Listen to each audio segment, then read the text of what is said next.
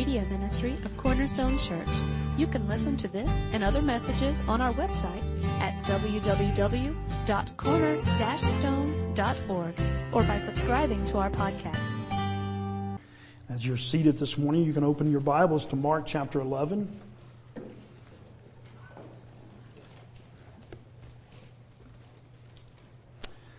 Today we celebrate one of the, uh, um, what is most often referred to as Palm Sunday in Christian churches. Uh, the name is derived from the events surrounding from Jesus entering into Jerusalem during what we consider like the first part of that Holy Week, the very uh, first part of that that would really begin to capture all kinds of different events, very much highs and lows. And this entry into uh, Jesus into the heart of Jewish tradition into the heart of kind of their main central focus city is one of the uh, uh, incidents of Jesus' life that is found in all four gospels. They, they all tell us about that. But what is the significance? When we really begin to break down and think about what Palm Sunday is, I think that many of us, especially if we grew up in the church or a little bit familiar with church history, that we can say, okay, here's what Palm Sunday was. Here's what Jesus was doing. But what is the significance to that? See, to many people, Palm Sunday represents victory and triumph. And in many ways, it is that. It is of, if you want to think of, of the ministry of Christ as a funnel, that kind of helps me. I'm a visual person. And when we see the, the, this funnel, it starts kind of broad. Not that God had broad perspective, but humanity had a broad perspective. And it starts to come down to the purposes of God. And it begins, it becomes more and more central to what we see God very much pronouncing. And, and a lot of people steer at this very wide perspective. In fact, the very reason I believe that they were celebrating this Messiah on Palm Sunday is because they thought that their political savior had come. That this one, it says that in scriptures is to build the kingdom. Wasn't so much about Jesus, but that he was going to be this one. And we've talked about that time and time again as we've been going through Mark. Well, we see how even the disciples get very confused about that. That at those high moments of the, mo- of the ministry of Christ, how they say, okay, this is the chance, this is the time that we go and we grab, you know, the authority and the leadership and that we kind of take this following of people and we do something with it. And every time we see Jesus kind of retreat from that, certainly retreat from the limelight. Why? Because he knew that their kingdom that they had in mind was very much an earthly kingdom. It involved a political agenda. It involved a lot of different things. And Jesus had to repeatedly, I can't tell you how often he had to repeatedly tell them, guys, my kingdom is not of this earth. It is a heavenly kingdom. It's a spiritual kingdom. And even the disciples that were with him night and day, traveling with him these three years, they had a hard time grasping that. Well, a lot of times we begin to wonder, would we have grasped that? We've actually asked that in the last couple of weeks, and, and I'm more and more convinced that I would not have. Based on how I respond to biblical teaching and truth now, and uh, have worry and fear from time to time creep into my life, you know, it's one of those things, no, we look at the present, and sometimes we allow the present to overwhelm us. Well, when we begin to open up to uh, Mark chapter 11, look in verses 7 and 8, we begin to find some of the details of Palm Sunday. And uh, certainly there's an expanded view of this. There's a lot of details that we're not going to cover because I'm trying to, to hit one kind of main thought this morning and, and hopefully overlooking some of those other beautiful passages, uh, we won't lose the beauty of Palm Sunday, but we'll see the significance of the verses that we do look at. Verses 7 and 8. And they brought the colt to Jesus and threw their cloaks on it and he sat on it. And many spread their cloaks on the road and others spread leafy branches that they had cut from the fields. As they took these palm branches and they put them down, uh, uh, what we see is kind of a visual from the Old Testament. In 2 Kings 9:13, this is one of the things that the king at that time, when he was returning in victory, they took off palm branches and they put them down. Palm branches signified, symbolized victory. And so as he was coming back into town, back in the Old Testament, uh, they threw these palm branches down. And, and so what we believe is that very much the symbolism of the palm branch of victory is why that they have the palm branches. They're, they're bringing Christ into the city of Jerusalem and they're welcoming him, welcoming him in uh, this victorious kind of mindset.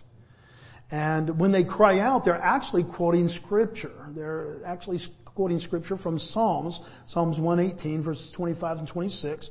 And that was a messianic passage. It was a passage written in the Old Testament prophesying that one day a Messiah was going to come. So when we put all that together and we look in verse 9 and 10 and see what they were shouting, it begins to kind of give us the context of what was happening on that Palm Sunday. Look at verse 9 and 10. Again, they're quoting from a passage in Psalms that is a messianic prophecy. And those who went before and those who followed were shouting, Hosanna, blessed is he who comes in the name of the Lord. Blessed is the coming kingdom of our father David. Hosanna in the highest. So they're, they're quoting scripture, but is it possible to quote scripture and actually quote scripture out of context? We do it all the time. we do. Sometimes it's from a lack of understanding the context. Sometimes it's because we have a preconceived notion of where we want that scripture to, to land. And, and in a way, I believe that they're very honorable in one way, that they're, they, they're crying out and that they really do believe that this Christ is the Messiah. I think there's a lot of authenticity in this crowd. But I also think that there's some ignorance in this crowd. Could that describe us sometimes in our zealousness for the word? That sometimes we really do cry out from the word and we claim something from the word and we're authentic. We really do mean it. And yet sometimes it's a lack of understanding that maybe we don't know the fullness of that. So I'm not really faulting this crowd as they uh, give this proclamation of victory and, and this welcome to Jesus as he comes into Jerusalem. In fact, it's all part of God's big plan. But what it shows is the vulnerability that we have in life. We have a life that oftentimes we have a perspective of what, what's right in front of us. And even though they had the scripture, they still had a limited understanding of really what was going on. And, and, the Bible says that time and time again about the people, the Jewish people, and it says it of the disciples. Time and time again. We just see that sometimes the, the disciples, they spent night and day with Jesus, and oftentimes they were still a little bit clueless. Well, look what happens. They, they, uh, as, as we begin to look on this, what seems to be a spontaneous res, uh, response is based on their growing knowledge of Jesus. They've heard about the miracles. They've probably, some of them have seen the miracles, the healings. Uh, recently there has been this uh, Lazarus who has been brought back from the dead. They've seen the resurrection of somebody that they knew was dead and had been dead for days and how Christ resurrected him. So all of this is adding to the prophecy that we find in the Old Testament. And I keep on saying prophecy and I keep on bringing up the Old Testament because it is such an important link to the purpose of our study this morning. Guys, either we're going to see a God who is not sovereign, who has to deal with a chaotic world and he's trying to fumble together and, and trying to, to, to fix little situations. Or we see a sovereign God who truly has order from Genesis to Revelation and beyond. And we're really going to kind of come down in our real own life to an understanding and a practical application of that. Either we are going to rest in times of chaos in our lives in the sovereignty of God and all we're going to have it's not the end of the story of what's happening in our life. All we're going to have is the end of the story of what happens eventually biblically. He doesn't tell us, okay, you're going to get over this sickness, or you're going to get another job, you're going to be able to do this. There are so often times when chaos comes upon our lives, we're going to come down to a fundamental belief about God. I'm not saying the truth about God, because I know that what the truth is about God. He is sovereign. Nothing escapes Him. But in that moment of chaos in our life, how quickly it is that sometimes being overwhelmed with the facts that are before us, fear, anxiety, and all these things come into our hearts. And the very challenge that this is a sovereign God who is over all things begins to diminish and begins to fade from the truthfulness of our mind and our heart. Does that make sense? How easy that is for it to happen. Because I, I, want you to understand that if we really begin to understand Old Testament prophecy and how it's being fulfilled in this Passion Week, this last week of Christ, we gain a great understanding and great confidence in our own lives that God really is in control. He, he's not sitting there having to deal with chaotic moments here on earth and having to give attention to that because if that's the truth, if he truly is just kind of dealing with chaos as chaos begins to happen, then we have a God who is reacting instead of a God that is proactive. You study the nature of God. He's a proactive God. Why? Because he already knows everything. I mean, when we really think of the qualities of God, there's a reason why he is proactive and not reactive. And yet you and I, in our best of plans, have maybe 10, 20% of proactivity. And would you admit that most of the time, maybe 70, 80%, we are just reactive people to the chaos that's around us. It's an important truth to understand because as we look, look in Zechariah 9, 9. Zechariah is kind of a, one of those hard ones to find, so just look on the, on the screen there if you can't find it immediately. But look what it says and see if you find anything familiar here. Rejoice greatly, O daughter of Zion. Shout aloud, O daughter of Jerusalem. Behold, your king is coming to you.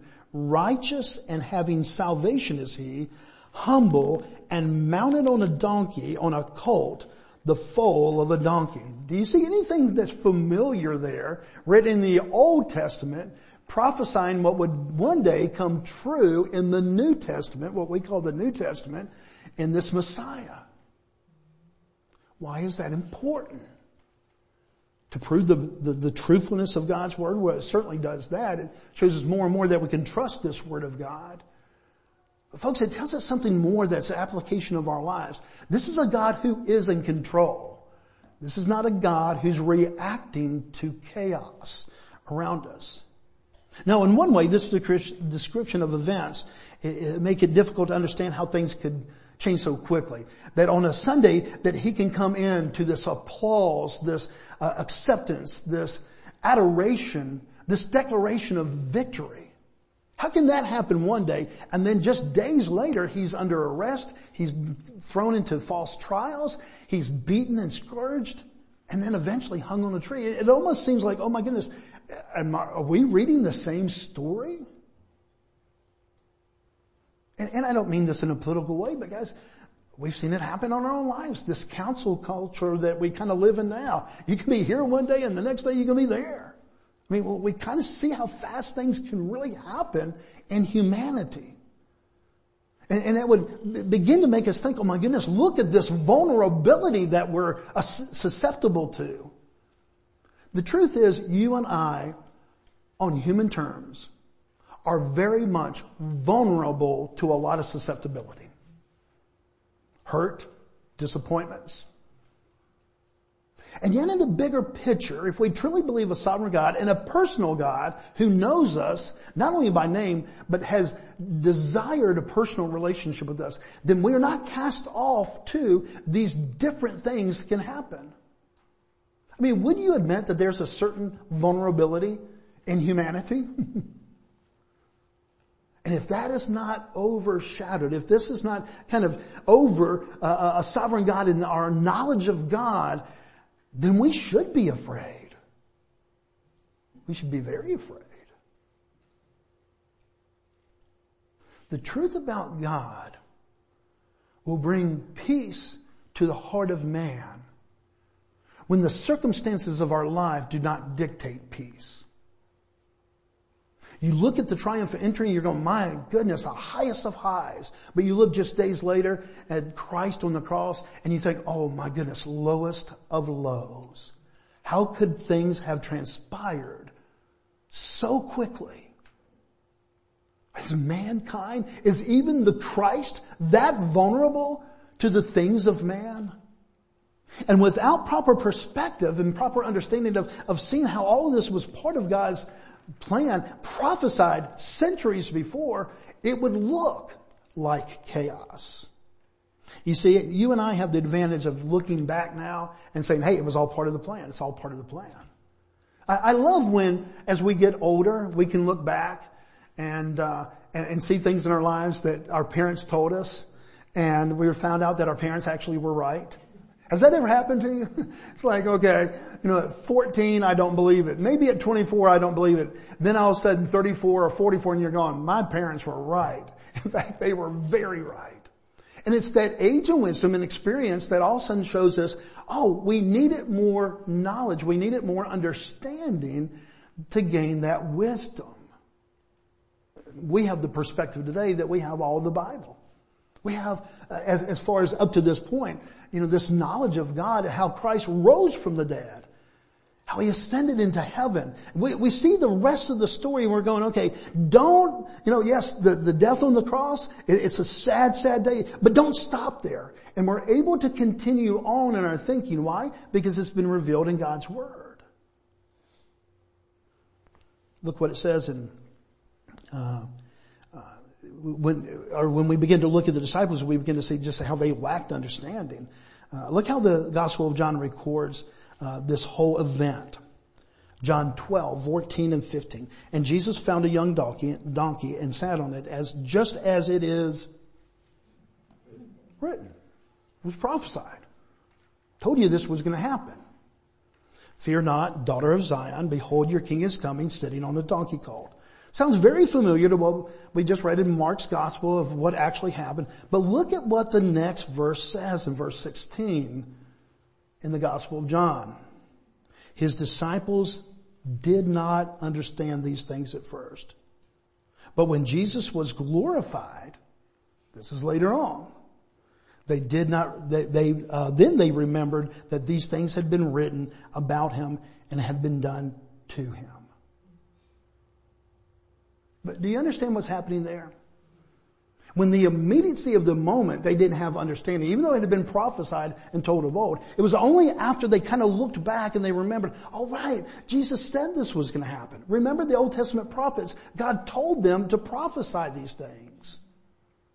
Now guys, I'm, I'm not trying to, to, to, to confuse us, but to give us understanding of this is one story. Genesis, Revelation, it's one story. We've broken it up into different chapters and verses and different things like that, and it's certainly written over the eons of time by different people, but that's part of the beauty of the Bible. But it is one story that has, that God has for us from, from beginning to end. And, and why that is so important is because we can have moments where we go from this victorious Sunday of a Palm Sunday and triumphant entry to the tragedies of being betrayed and denied, disciples running for their lives in fear. You and I kind of live this story. You know, yesterday at the um, children's event, we told the story of uh, that Passion Week. And uh, I should have brought them today. Probably would have been helpful for us, even though we're a little bit older. It was a smiley face and a sad face. and we went and we started with uh, the triumph of entry, and they had to guess. Okay, is this a sad thing or is this a happy thing? And so we showed the first kind of part and told that part of the story, and of course all the kids. That's a happy part when he comes in. And then we went through each kind of event of the Passion Week and they had to kind of, is this the happy part or is this the sad part? And what we found is that there was as many, if not more, sad parts of that week as there were happy parts. In fact, there was a lot of sadness in that week.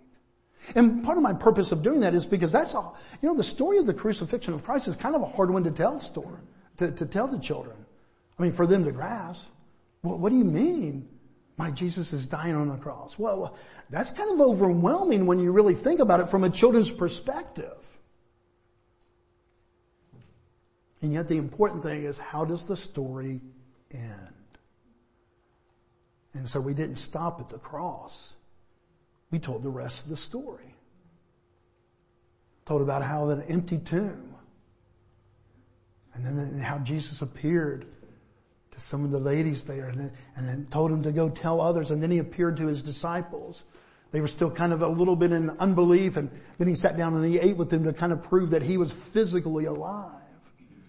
We try to finish that story because anytime that we interrupt the story of the gospel, and if we just stop at certain places, we don't get a complete picture.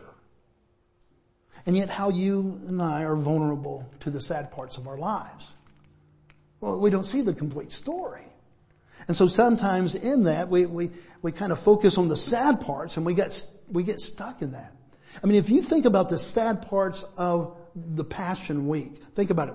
A betrayal of Judas, the denial of Peter, the arrest and false trials of Jesus, the mocking and the insults and the beatings that he endured, finally the death on a cruel cross between two criminals. But please understand this. Every one of those events, every one of those events had been predicted and prophesied in the Old Testament. This is not God looking down from the heavens going, oh my goodness, didn't see that coming. Thought Judas was going to be true. Oh man, I thought even if Judas fell, Peter would be true. None of that, none of that escapes the wisdom and the sovereignty of God. All of this prophesied. Go back to Isaiah, go back to all these different uh, prophecies, over 350 prophecies about the Christ, and every one of them come true. From ground zero, it looked like everything was coming apart. I mean, that was the disciples' perspective. You know that term ground zero? Are you familiar with that? It's actually, from what I understand, from the research I did, a, a pretty recent term um, defined of right above, right below, or at the moment of impact of a nuclear bomb. It's ground zero. And so this is explosion and, and, and ground zero is the, the, the impact of, of this powerful explosion. Probably more familiar to us as far as in daily use uh, was probably the events of 9-11. And we think of ground zero as uh, where the towers came down. And oftentimes we'll still refer to that as ground zero. And, and, on that day, you know, when you look at the aftermath of, of what happened, can that produce fear in your life? Could, could that produce wonder? Could it produce I'm wondering, oh my goodness, I, I don't, if this happened today, what's going to happen tomorrow? I, I remember that week. You remember probably that week. That as much as we believe in God and as much as we uh, are proud uh, of our country and, and all these different things, there was a lot of wonderment. Why? Because our eyes were on ground zero. And we didn't have a lot of answers. And in that wonderment, we wondered if our whole way of life might be forever changed. Now it's kind of hard to go back to that because now it's been years later. We've seen that certainly there's been recovery and there's been all these things and, and, and, and you, you can kind of assume now that, okay, uh, yes, there's still a vulnerability out there, but, but, you know, we have a confidence maybe in, uh, American military, maybe have a confidence that we have as, as Christians in, in the sovereignty of our God. But from ground zero in those things, there was a lot of wonderment of just wondering what's next. And I can only imagine the disciples that were that way. So is there any hope for us who have to live at ground zero of our lives? I'm going to share with you two things this morning that give us hope from our own ground zeros. From, from the own events in our own lives when tragedy, when sadness, when things that we did not expect come into our lives. Two things but I, I, do want to tell you right up front, these are not two new things. If you have been going to church, if you were kind of raised in the church, it's the same two things you've heard for most of your life. Because truth doesn't change, guys. I know we always want something novel. I, I know that, I understand that we're always, you know, kind of like weight loss hey, is there a new plan that is, I don't have to exercise, I don't have to, I can still eat ice cream. Is there a plan out there that I can do the things I want but get a different result? I understand that within us. And yet here's the two things that will bring peace in the, those dark times when the chaos enters into our lives that will bring us back to a biblical perspective. Number one, trusting that God is in control. Now does that mean that God is infinitely moving every little piece on the board? No, there's a lot of things that God has under His authority. Everything is under His authority, but a lot of things He's allowed to, to happen. Allowed to happen, that doesn't even mean that He proposed that to happen. But that ultimately God is in control. Second thing, by staying in God's Word, we begin to see His plan. There is, there are very few things that can even begin to approach to give us the perspective that God's Word does. Certainly prayer, we don't want to diminish prayer. The power of the Holy Spirit giving us a calm. He comforts us. We see that that's one of the roles of the Holy Spirit. So we're making much of that. But, but the Word of God instructs us on those things. And so we, we find out what the role of the Holy Spirit is, not because we've made that up, because the Word of God tells us. So that's why I say, you know, by staying in God's Word, it is going to give us a, a perspective of how He does things and, and how He's carrying out His plan. Please, please, please folks, do not underestimate the power of perspective of those two truths. Please do not underestimate that. Without them, your eyes remain on ground zero. All you see is the chaos and the destruction around you. All you see is this was the plan and the plan has come awry. We can't see anything. It's only through God's Word, through His Spirit, and, and, through this knowledge of who He is that we can have any sense of calm or direction. Without them, our circumstances will dictate our feelings. They really will. But with them, the views taken even at ground zero take on a lofty and heavenly perspective. Please do not hear in that any form of mysticism. Okay? But rather the reality that God is in control. Let me end this morning with an example. Remember the meaning of the palm branches on Palm Sunday? When they laid them out before them? Uh, as Jesus rode into Jerusalem, what did the palm branches stand for? If we believe that they were kind of going upon some of the things that we read in the Old Testament. Victory, Victory and triumph. And so they were, they were saying to this Christ, this Messiah, man, victory is come. And they're looking for this political agenda that's the Messiah to build a, a country back better than the, what David had left. And yet from ground zero, the next week didn't look like anything like victory. In fact, just the opposite. Was God fulfilling His plans and His promises even in the events that would come that we would consider greatly sad and just looked chaotic in their nature? Turn to Revelation chapter 7. I want to link this whole idea of victory and the palm branches into the rest of the story. Revelation chapter 7. Now again, this is end times. Many of you uh, would be familiar. Revelation, that's kind of the, this is the last book of the Bible. It talks about things that are sometimes yet to come. Some of that has been fulfilled, but a lot of it is yet to be co- to, to come. And yet we're prophesying, these are prophecies of what will happen. So how does this deal with Palm Sunday at all? Revelation chapter 7 verse 9.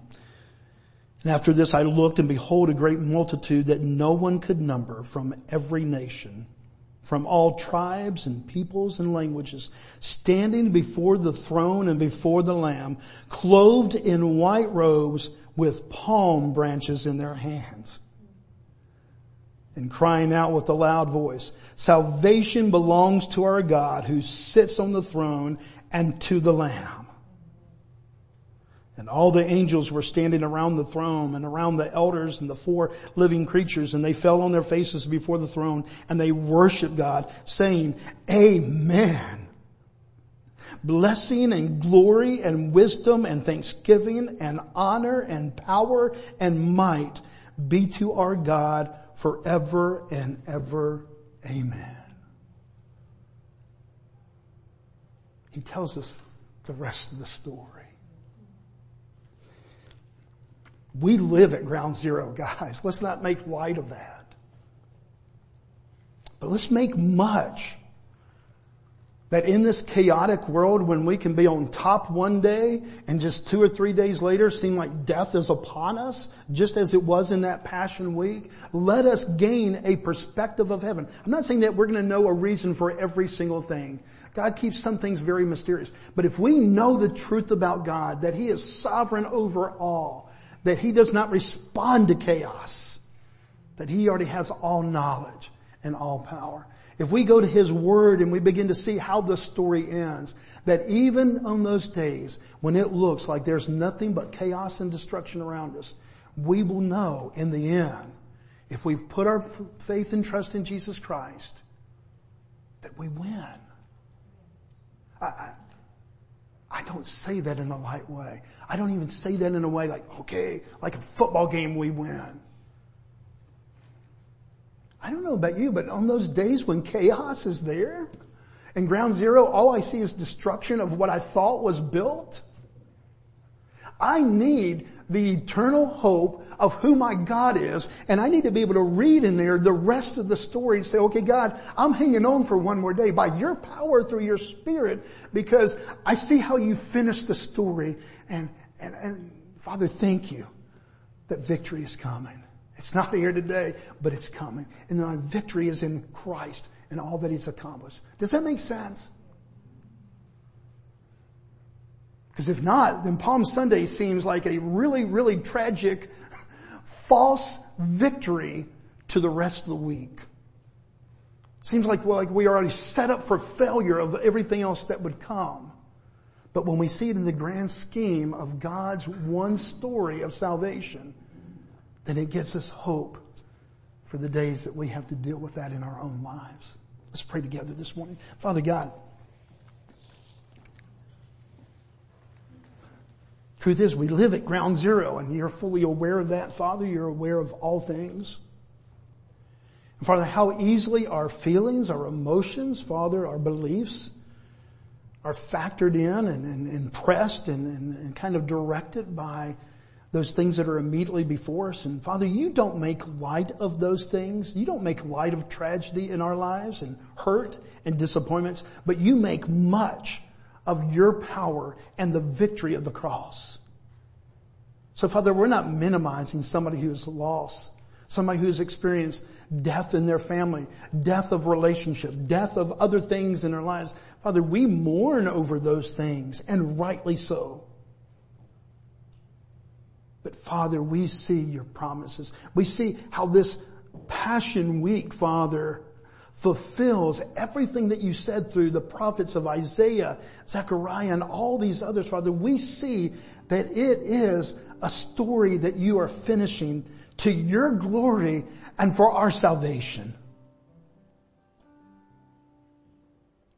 Father, help us to know you, who you are. And we do that through your word. Help us truly just to be in your word, to be before your face, Father, before your throne in prayer. Father, help us never to belittle how those disciplines in our life help guide us through the chaos and present to us an internal perspective. Father, to you may all the glory come. And until that day, Father, that we gather around your throne, until that day, Father, when there will be no more weeping and no more tears, until that day, Father, when we see the final victory of Christ in all of its fullness, Father, keep us in the hope of that story. We love you and we thank you. And we praise you for the sacrifice, the death, burial, and resurrection of our beloved Savior. For it's in His name that we pray. Amen.